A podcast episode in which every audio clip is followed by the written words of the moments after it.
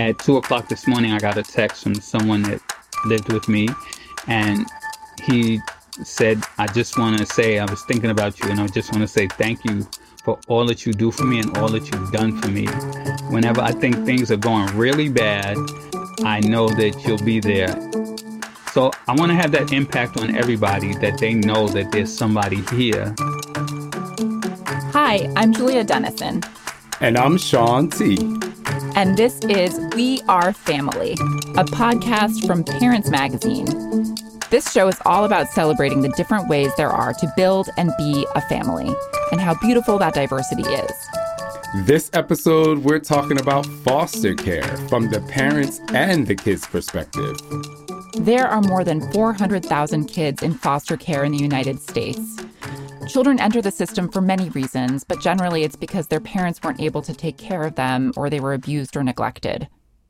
Foster care is meant to provide a safe home for kids who've been in bad situations. But moving in with strangers can be scary. Kids who've experienced trauma may have very good reasons not to trust adults. It takes time to build a strong relationship. Today, we're talking to two people who understand this on both sides of the equation.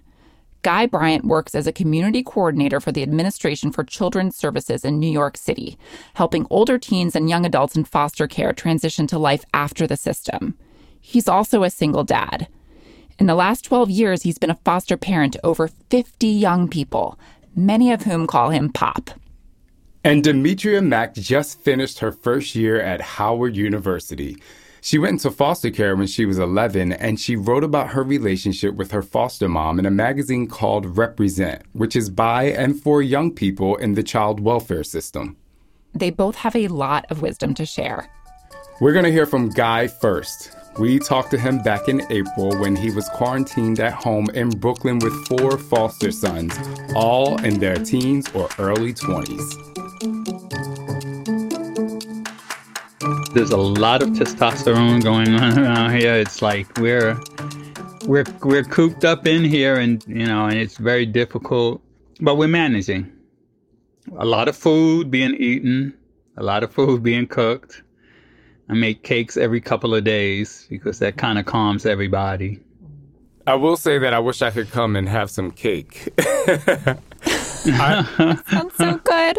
I know, right? I think a lot of people are baking more now. I'm mm. baking donuts, and I don't know what you're baking, Julia, but uh, I want to go to Guy's house for some cake. Comfort food. I've never baked until now. I think that's everybody, though, right? We need it. Yesterday, I made a strawberry cake with vanilla pink frosting and it was the best one yet. Mm. The the snack thing was going too fast, so it's better to make a big sheet cake, and it saves a lot of money. Guy has had as many as nine foster youth living with him at one time. And hearing how he created family with these young men really hit home for me. My mother was a single mother, and then she ended up dating someone, and I was sexually abused by that person. And then I ended up moving in with my grandparents, and my grandfather was an amazing father figure to me. And now I'm a dad myself. But the irony of all of that is, I never met my biological father. And hearing how you have taken in young men and became a father, a dad, or a pop, if you will, just out of selflessness it just means so much to me and it, it I really want to commend you on just being a stand-up human and I'm sure you are changing lives even to this day. But how did you get started in the foster care system in the first place and what was your motivation? Part of it is I tried to recreate things that happened in my childhood. My mother was basically a single parent. My father was involved from a distance he was the weekend dad. And I lived in a house with my mother, my grandmother, and my mother's two sisters, and we all shared a floor in the house. So um, my grandmother lived in the apartment with us. My family was very community involved. So we had big barbecues with a lot of people. We went fishing. We went to Bear Mountain. We went tobogganing. We did all kinds of things. So I enjoyed my childhood so much that I wanted to recreate that for others because I felt loved and important and I felt like my family was important to the community. I wanted to keep that going. So that's what brought me into this field originally. And I've been in this field 42 years. So it's what I do and it's all I know how to do. It's what I was reared to do. Guy works in a unit at the Administration for Children's Services that prepares young people to age out of the system. As we all know, a lot of 21 year olds depend on their parents for financial support, health insurance, and a roof over their head, not to mention love and advice navigating the challenges of being a young adult. Many foster youth don't have that kind of help. So Guy focuses on building the skills they need to live on their own successfully. Before he was a foster dad, Guy was a house parent in a group home for boys and he really enjoyed it. After the city ended that program, he started looking for another way to get involved. I decided to become a foster parent because I had a particular youth who was on my caseload with the city who I really enjoyed his company. He was pretty bright, but he had some behavioral issues that wouldn't allow him to be any place where there were other kids. So he um, asked me would I take him as a foster child because they were closing his site down and he would have nowhere to go and no family member would take him at the time. So I said, sure, I would. And I ended up taking him into my home and he was the first one. And he's in his 30s now. And he has seven children of his own. As a foster dad, Guy focuses on helping young men in their teens and early 20s. My job is to make you a responsible adult and to prepare you for being on your own. I don't do laundry. I will cook, but there's just things that I won't do because they're going to have to learn how to do it real fast because by the time I usually get these guys, they only have a short time left in foster care. I'm not the kind of person to run to school and let's go to the doctor. If you want to continue in school, We'll get you in a school program and you make your own doctor's appointments and you keep them. But there's one thing Guy always makes sure his kids have a house key. That might sound like a no brainer, but sometimes kids in the foster care system don't actually get one. Well, I'm not a babysitter. I I'm not going to sit and wait for you. When you live on your own, you're going to have keys to your apartment it's important. It gives you a sense of security, it gives you a sense of independence, and it gives you a sense of belonging. We'll hear more about what else Guy does to build that sense of security after the break. Stick with us.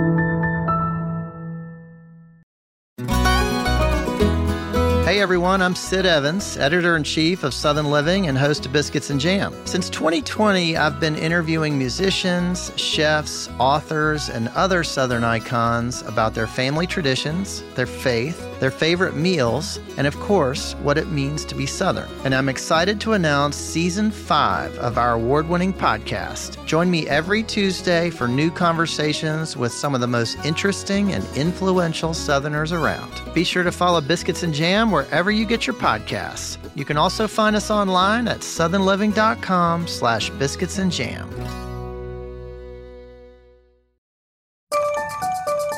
Welcome back to We Are Family.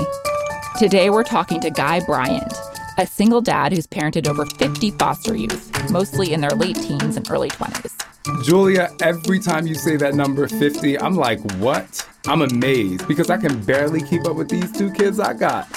I cannot imagine having as many as nine teenagers living with me at one time. How does he do it? I know, but the way he sees it, it's just not that big of a deal. One thing I love about you, Guy, is that you are so kind of humble about what you do. Like it's no thing. You know, you're just like, this is what I have to do. This is my calling in life. And I'm sitting here, like I said, mom of one kid, and I'm like, I don't even know how he does this. Um, and I think it's really interesting because when we first contacted you about being interviewed for this show, you were kind of surprised. I was. Can you tell us why? Well, you know what it is? I don't understand. Like, I can't understand why people think that this is like such a great thing. I don't know. I mean, it's a great thing to me personally, but I don't I, I don't understand why other people see it that way. They could do it. That's how I feel. Like just do it then. But it's like I feel like okay, like somebody has to do it and I enjoy it. I've gotten a whole lot of enjoyment over the past years out of this. In so many I've had some definite heartaches and some hardships. Um last year one of my kids passed away and that destroyed all of us. He was just with us a few days before mm-hmm. and he went back home to Connecticut and he had a heart attack and he's only he's in his 30s. Guy had been part of this foster son's life since he was 16 and he was the godfather of his child. I think that's the worst moment that I've had. For him to pass away was devastating for me. But the majority, I'd say 90% of the things that have gone on over the years that I've been doing this is they're enjoyable, pleasurable, and definitely give you a feeling of self worth. You've spoken about being a parent before, and you've said a quote that I really liked that was, I can be somebody's pop without being biologically connected to them. What does being somebody's pop mean to you? You can call me whatever you want. I've had kids that would call me Mr. B, and then all of a sudden, one day they'd slip and they'd say Pop. And it would just continue that way. And that's just how it goes. It's whenever they feel comfortable. But what it means to me is to be available all the time for that person. Um, at two o'clock this morning, I got a text from someone that lived with me, and he said, I just want to say, I was thinking about you and I just want to say thank you for all that you do for me and all that you've done for me. Whenever I think things are going really bad, I know that you'll be there. And it was so unexpected and so nice considering how rough around the edges this guy is. He's like was involved with gang and everything. And for him to feel that way was really special to me. And to think about it at two o'clock in the morning and send me a text message, it was important. So I want to have that impact on everybody that they know that there's somebody here, um, no matter what, and no matter how things, how, how bad things might get, that I'm here. And of course, being a pop has its bumpy moments too, especially when you're parenting teens. But Guy manages by staying calm and aiming to start each day fresh. I may be upset with you today, but tomorrow's a new day. So I don't hold on to it. You know, you have to adapt to their peers, the school they go to, the interaction they have with their biological family. All of that comes into play. So you have to keep it pretty level because you never know when there's going to be some kind of outburst. But even with your own kids, you're going to have to do that. You may not have the issue of an, another biological family involved, but you will have the issue of their peers and different things going on. So after so much of that, nothing surprises me anymore. When something happens, you know, I'll sit down and logically try to break down that situation and say, okay, if it's something negative, I'm going to say, how can I avoid this happening again? And I'll sit down and think about it.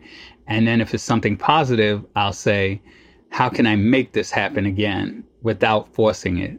So that's basically how I handle it. I love that. Um, I was just sitting here getting teary hearing your story about um, your one of your kids texting you at 2 a.m. and thanking you.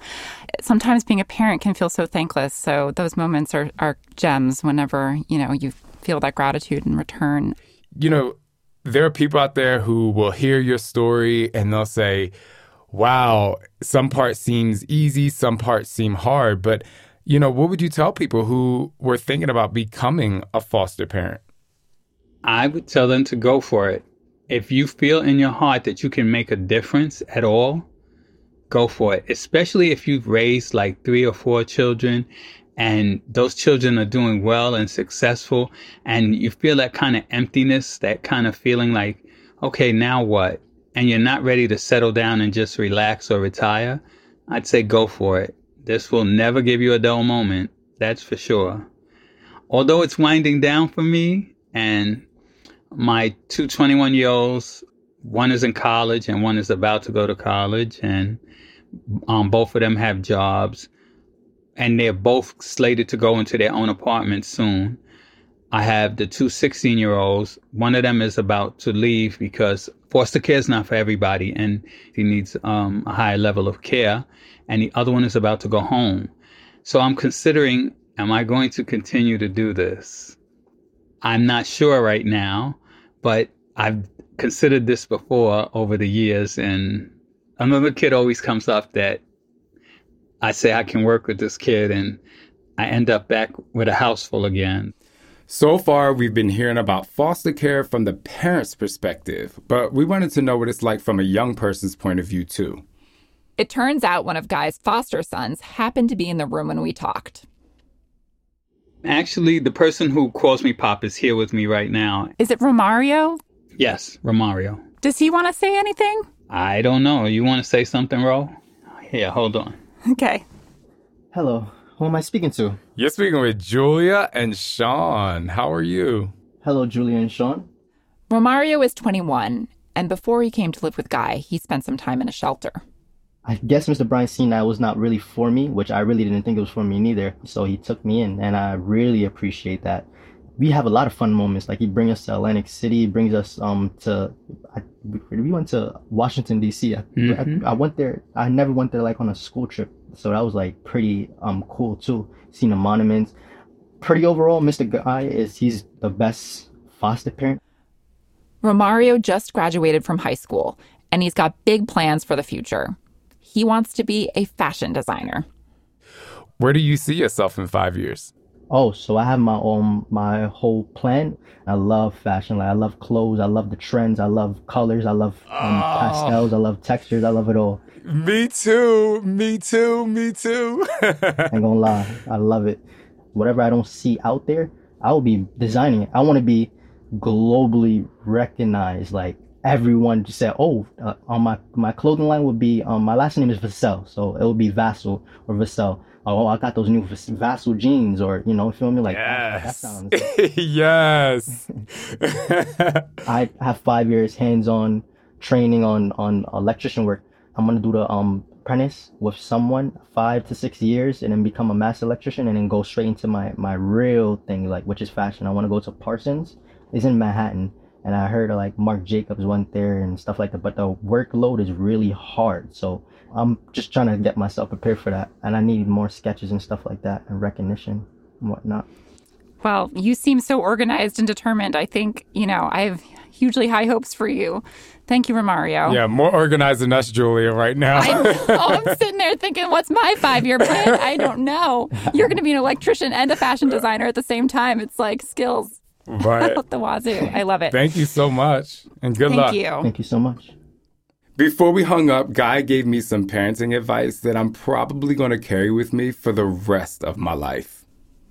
You know, we always say it takes a village, and I want to just give you props because you are raising a village. And I just think you're doing a really good job, and you've inspired me to be a better dad. Just hearing some of the tips you gave on, you know, really just being present and being patient and being calm having toddlers right now who are not patient and who are in their terrible twos is, you know, it gives me just gives me light and to be present in what's happening right now and just to really connect to them. So you inspired me today.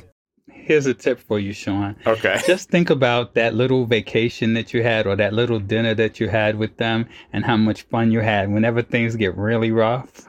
So I have so many of those good thoughts to think about that I can always resort back to those when things are really rough. And they've been rough the last couple of days. It's been so hectic in here. I just think about this too shall pass. And I've had good times hmm. before and I'll have them again. Amen. I love that so much. I love that. And talk about it takes a village. Over 50 kids. I feel like that's a small town right there, Guy. Yeah, right. well, thank you so much, Guy. We so appreciate you coming on our show. Yeah, thank you so much. Not a problem.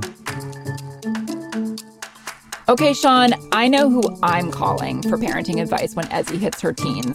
Me too, Julia. Since we did this interview, I've already had moments where I'm like, I, I'm channeling the zen of Mr. Guy Bryant. Shaun, since we both have little kids, I feel like the hidden agenda of this show is that you and I are just building up our Rolodexes so we'll be prepared to parent at all these different ages. You ain't saying nothing but the truth because it's the best excuse to ask all the questions I have about being a dad. And while as parents, we can help each other out, kids give great advice too. So I'm really excited that we have one more person to talk to today about foster care. Her name is Demetria Mack, and she just finished her freshman year at Howard University, where she's studying computer science. She wrote a beautiful story about building a relationship with her foster mom for a magazine called Represent, which is by and for young people in the child welfare system. When Demetria went into foster care, she was 11 and her little brother was just six months old. She was nervous and didn't know what to expect. Her idea of foster care was based on little orphan Annie, who lived in an orphanage with me, Miss Hannigan. And y'all know Miss Hannigan was a lot. Before I was in foster care, I was also taking care of my brother. So I had I was just scared that we were going to be put with someone who was neglectful of my brother, like mean to him, and he was a baby at the time. And I didn't know if it would be an increased responsibility for me to take care of him. Fortunately, Demetria's foster mom wasn't anything like Miss Hannigan. Her name was Miss Pena, and she and her daughter were actually really nice to Demetria and her little brother. But I realized sometimes we can just become too concerned with the stereotypes that that surround something and it can really like not be like that at all. Demetria felt safe in her new home and she finally got to be a kid for the first time but it was still hard for her to trust Miss Pena. And as she got older, Demetria wanted to feel like her foster mother trusted her to make good decisions too.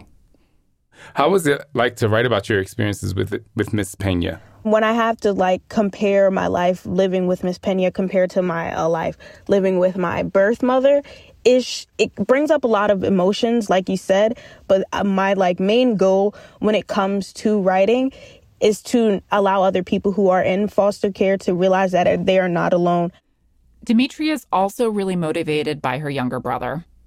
He's been in foster care since he was before he was one. So I just want to be able to show him that you don't have to be bounded by the stigma surrounded around being in foster care, being a foster youth. There are some people who won't be a product of their parents, won't be a product of their environment, and will do things that will be great, just like anyone else who has not been in foster care. I love that. So, a lot of our listeners, you know, people might be thinking about becoming a foster parent. So, I'd love to hear from your point of view what you think some of the qualities of a good foster parent are.